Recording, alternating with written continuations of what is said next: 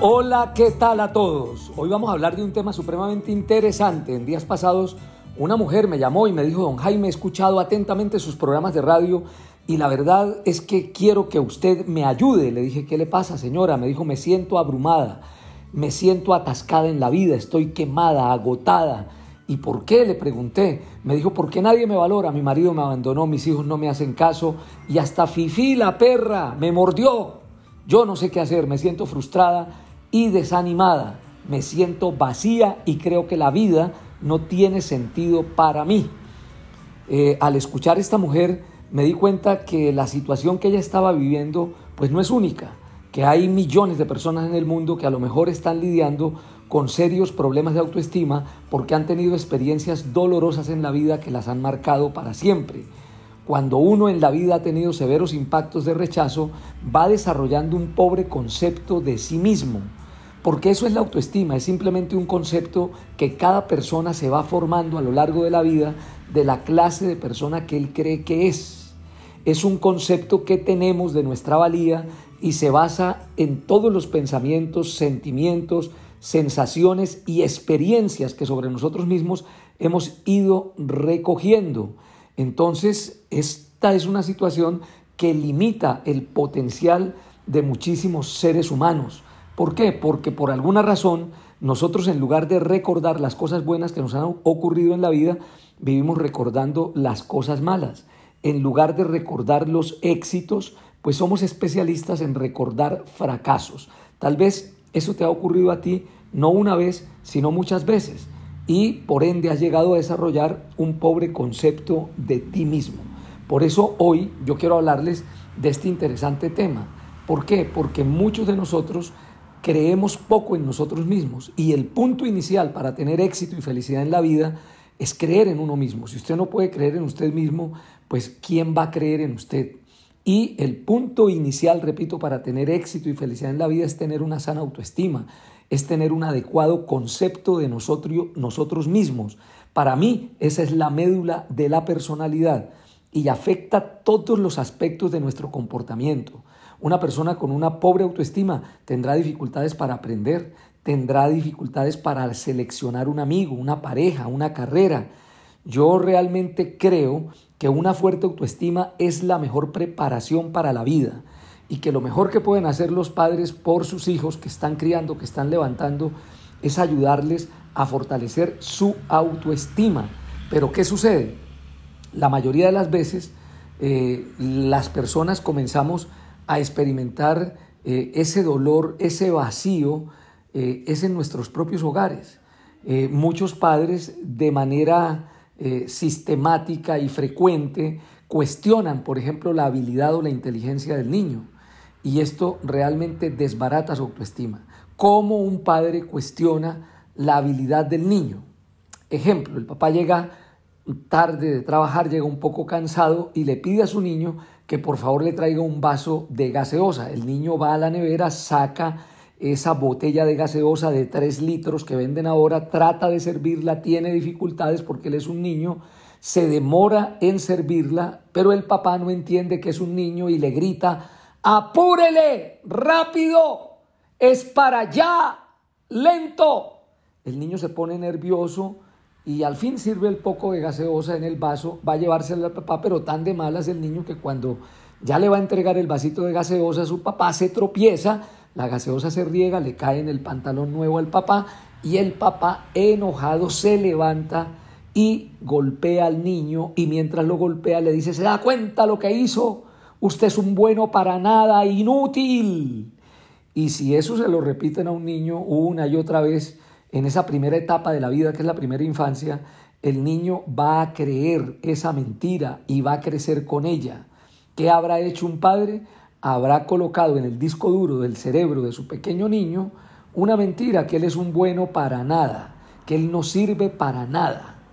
Y si a ese mismo niño le cuestionan su inteligencia, porque de pronto un día no le fue bien en la escuela y trajo una mala calificación, el papá otra vez, energúmeno, le grita, yo lo mandé fue a estudiar, ¿es que usted es bruto o qué? ¿Usted es bruto? Entonces, no solo es bueno para nada, sino que además es bruto.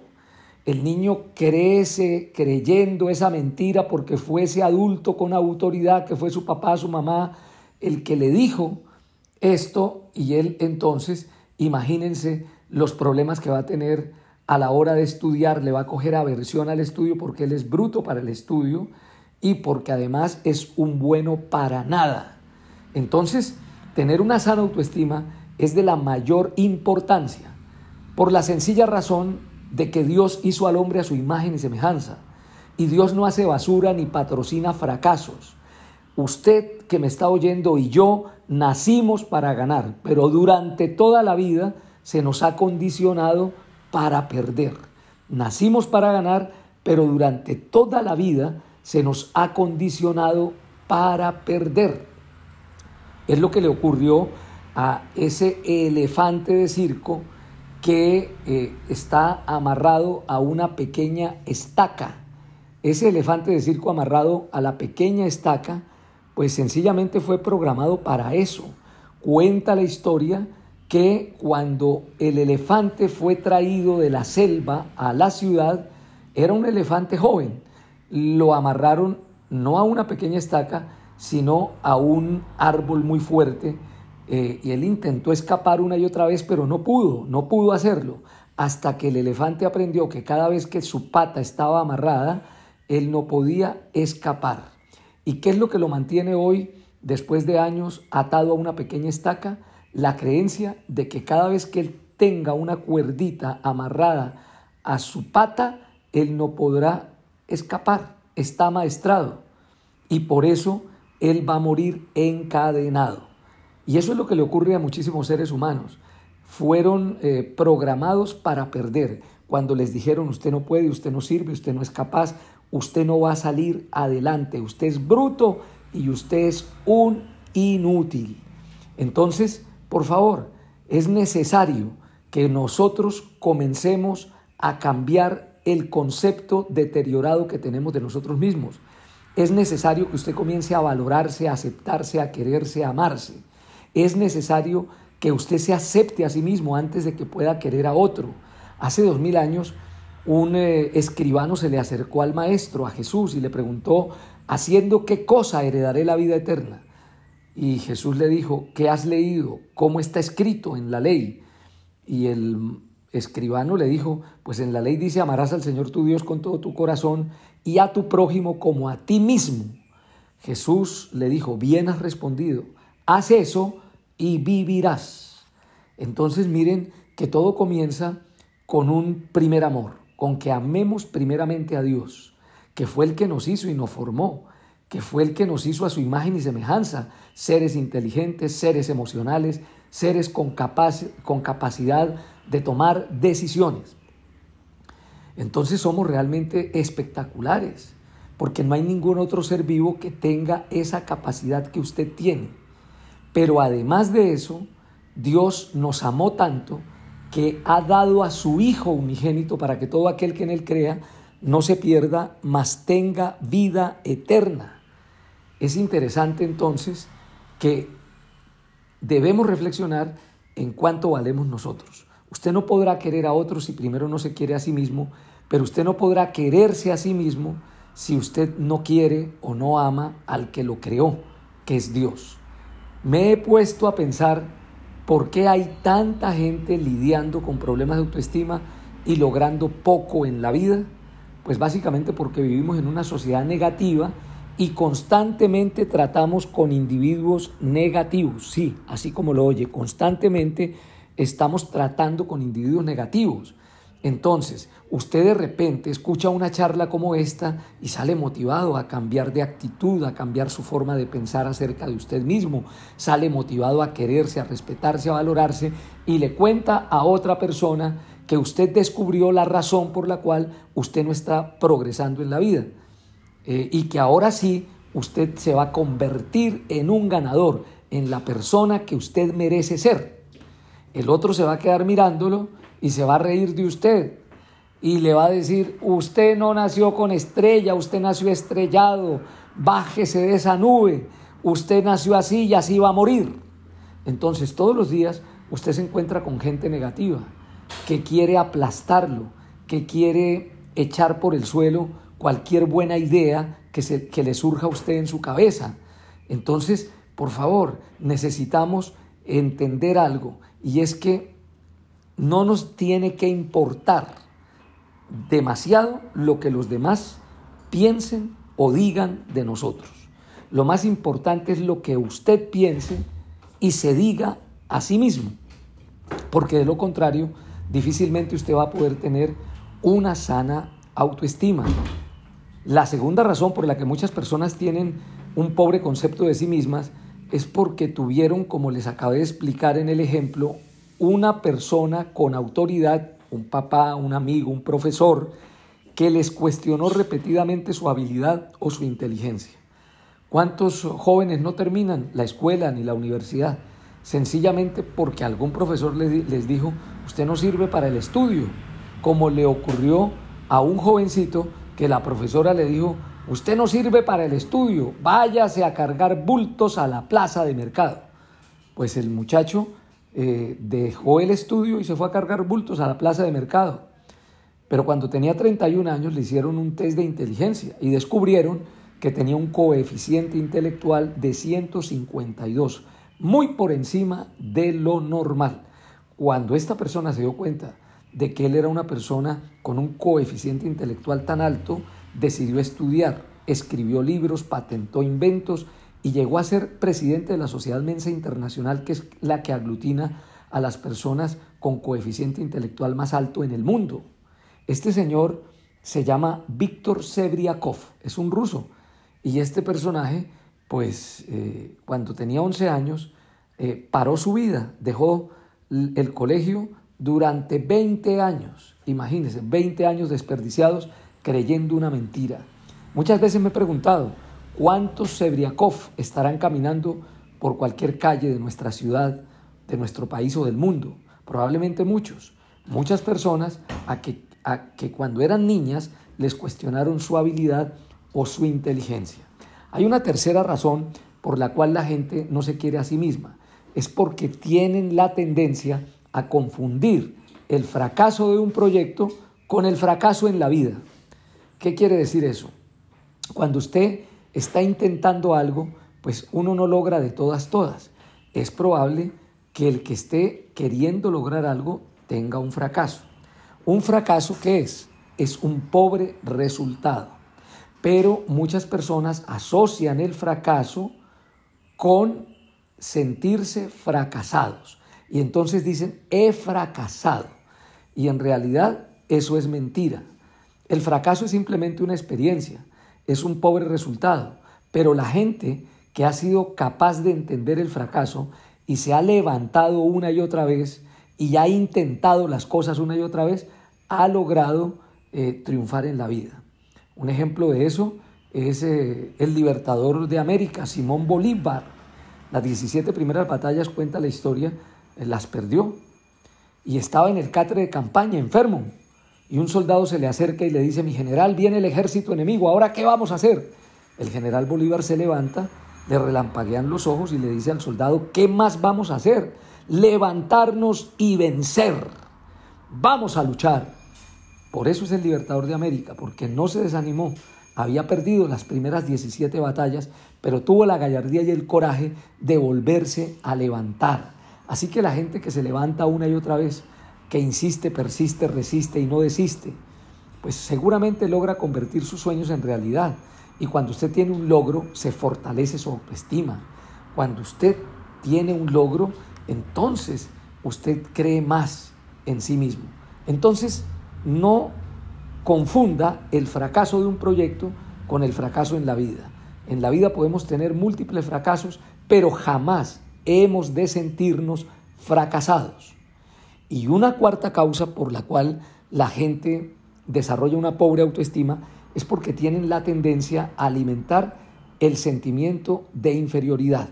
Viven comparándose y compitiendo con los demás. No se compare y no compita con los demás. Compárese y compita solo con usted mismo. ¿Y sabe por qué no es bueno esto de compararse y competir con los demás? Porque como dice el viejo poema de Siderata, siempre habrá gente más grande o más pequeña que tú. Entonces no te compares con los demás porque te volverás vano y amargado. Y no compitas con los demás porque es mejor cooperar con los demás, hacer equipo que competir. Compite y compárate solo contigo mismo. Hoy voy a ser mejor que ayer y mañana voy a ser mejor que hoy. ¿Por qué la gente no se quiere a sí misma? Porque también vive comparándose de manera injusta, comparando sus peores experiencias contra las mejores de otros. ¿sí? Su peor experiencia contra la mejor de otro. Entonces, por ejemplo, si una persona habla tres idiomas, usted dice, uy, qué persona tan inteligente. Y yo ni siquiera el idioma materno lo hablo bien. Yo ni siquiera hablo bien el español. Pero resulta que es que han tenido experiencias distintas. Ese que habla tres idiomas tuvo una mamá española, un papá alemán, y por eso aprendió a hablar alemán y español, y en la escuela aprendió a hablar inglés. Entonces habla tres idiomas. Y usted tuvo una experiencia distinta y por eso solo habla un idioma.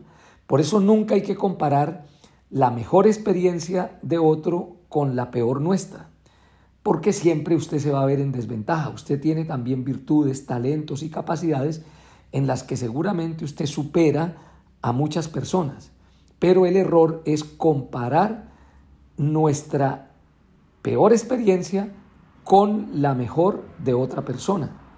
Finalmente, la gente no se quiere a sí misma porque además de comparar sus experiencias, también comparan sus características. ¿Y con quién se, se comparan? Con los héroes y heroínas irreales del cine y de, la televisión. Yo le quiero decir que usted es una obra maestra, es una obra perfecta, que así como usted es, es perfecto, es maravilloso, que Dios lo hizo a su imagen y semejanza. Así que si usted puede ver, oír, hablar, caminar, pues usted es un ser maravillosamente excepcional, además de ser una persona única. Quiérase y deje de comparar sus peores características contra las mejores de otro. La gente que tiene una autoestima deficiente es criticona, es celosa y no soporta la risa de los demás porque siempre está pensando que se están riendo o que se están burlando de él. Por eso la gente con pobre autoestima generalmente se siente incómoda. Una autoestima pobre se revela en la ruptura de la motivación. Si no tienes motivación, motivos para actuar, probablemente es porque crees poco en ti mismo. Tienes que creer en ti mismo, tienes que amarte a ti mismo, tienes que aceptarte como eres. Pues bien, ¿cuáles son los pasos entonces para tener una sana autoestima? Ya nos hemos dado cuenta de la importancia que esto tiene y cuáles son las causas. Pero miremos algunas cosas que podemos hacer ya para mejorar nuestro, nuestra autoestima. Eh, lo primero que, que tenemos que hacer es hacer un inventario. ¿Qué quiero decir con esto? Por favor, hace pocos días una persona en un accidente perdió sus dos ojos. Es un multimillonario y está ofreciendo millones por un par de ojos porque un oftalmólogo famoso le dijo lo único que podríamos hacer para devolverte la visión es un trasplante de ojo. Si consigues unos ojos que sean compatibles contigo, intentamos el trasplante y probablemente te podremos ayudar. Pues este hombre está ofreciendo mil millones de dólares por un par de ojos. Yo le pregunto, ¿usted se los vendería? Si su respuesta es no, pues usted vale más que mil millones de dólares. Usted es una persona extraordinariamente rica, pero no se ha dado cuenta. Y como no se ha dado cuenta de lo valioso que es usted, a lo mejor está atentando contra usted mismo. El peor enemigo suyo es usted mismo. Ha desarrollado conductas autodestructivas que lo están llevando al fracaso. Haga un inventario, haga un inventario y se dará cuenta que usted es un ser extraordinariamente valioso. Lo segundo que le recomiendo para mejorar su autoestima es que se arregle, eh, sí, tal vez le han dicho, no, usted ya no tiene arreglo, usted nació feo y feo se va a quedar. Pues no, usted sí tiene arreglo y la manera como usted se vea externamente tiene un efecto definitivo en cómo usted se va a sentir y se va a ver interiormente. Yo me doy cuenta, yo tengo tres hijas. Cuando ellas van a la peluquería y les eh, arreglan el pelo y ellas llegan con otra actitud y me dicen, papi, mira cómo me quedó. Y, me mueven la cabecita para que yo vea cómo se les mueve el pelo. Indudablemente que uno se siente mejor cuando se ve mejor. Entonces, por favor, usted si tiene arreglo, lo que necesita es un poquito de asesoría. Piense cuáles son los colores que le van bien a usted. Piense cuál es el peinado que le va mejor. Y por favor, arréglese, arréglese, que eso le va a ayudar a mejorar su autoestima. Una tercera cosa que le recomiendo hacer es que usted lea con frecuencia biografías y eh, autobiografías de hombres y mujeres que la vida les dio menos de lo que le ha dado a usted, pero que han hecho más de lo que usted ha hecho.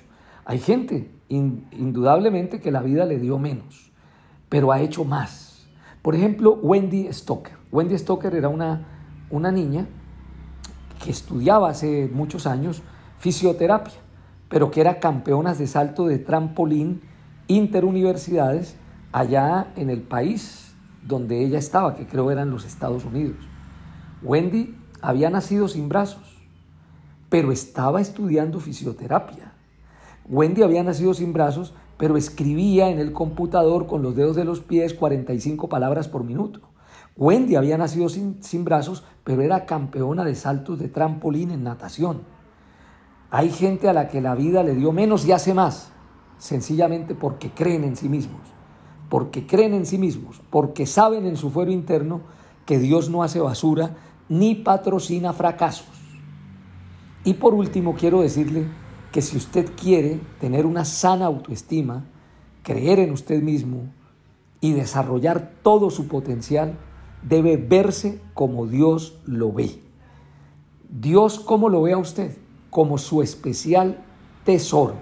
Uno de los pasajes bíblicos que a mí más me encanta es Isaías 43, donde dice, ahora así dice el Señor, creador tuyo y formador tuyo. Te puse nombre, no temas, mío eres tú. Cuando pases por las aguas, yo estaré contigo. Y si por los ríos, no te anegarán.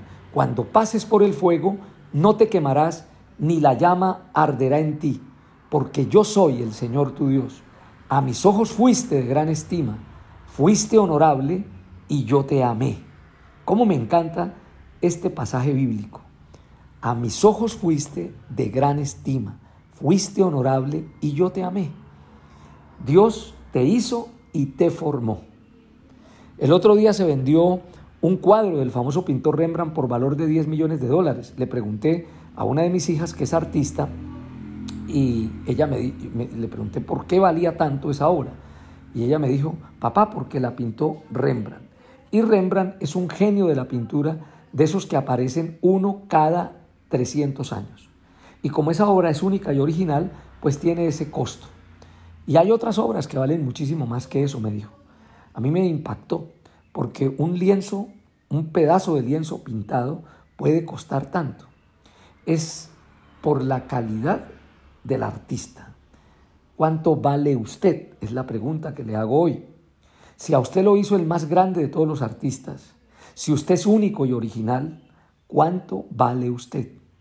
A partir de hoy le recomiendo que se vea como Dios lo ve, como su especial tesoro, y que no permita que nadie le tire tierra en los ojos para hacerlo sentir pequeño e inferior. Con eso en mente, quiero invitarlo entonces a que hagamos juntos una oración.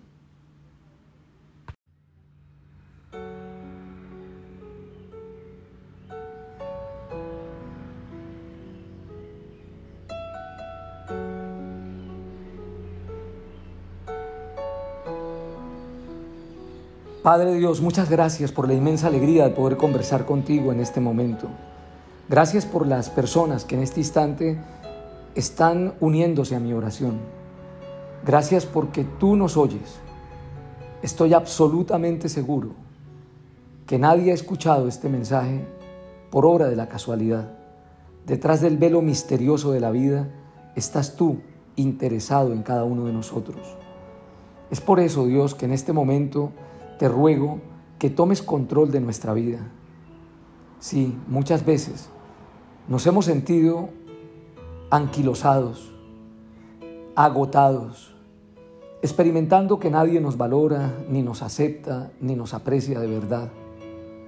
Tal vez sin darme cuenta, en medio de mis frustraciones, de mi desánimo, me he convertido en mi peor enemigo.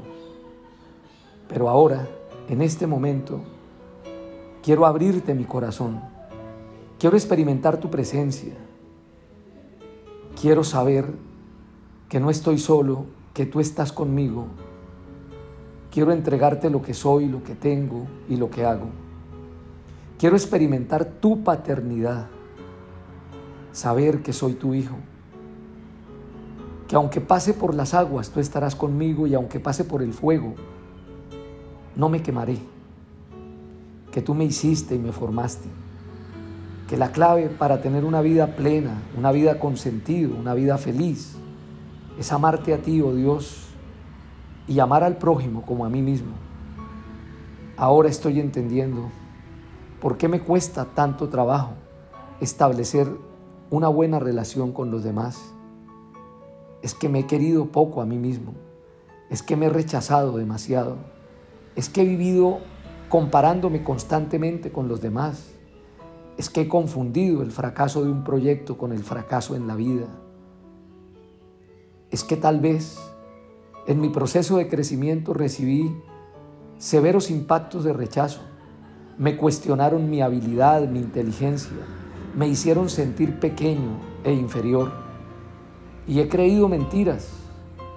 Y he formado patrones de conducta que no me dejan salir adelante. Pero hoy, Señor, quiero rogarte que renueves mis pensamientos, que me enseñes a verme como tú me ves, que a partir de hoy, Dios, yo no admita que nadie me haga sentir pequeño e inferior, porque tú me hiciste a tu imagen y semejanza, porque tú me hiciste para el éxito, la felicidad y el progreso, porque nací para ganar por eso renuncio a mi condicionamiento de perdedor. Y hoy me declaro libre. Hoy me declaro lleno de tu presencia, de tu amor y de tu luz. Inúndame con tu paz. Guárdame de todo mal. Te lo pido en el dulce nombre de Jesús, con acción de gracias. Amén.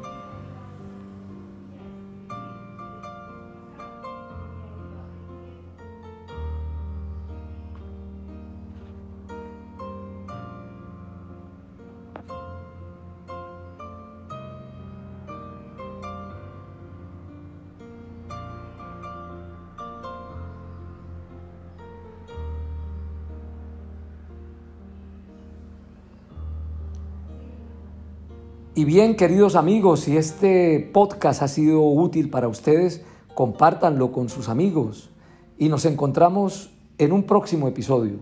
Un abrazo, los quiero mucho. Chao, chao.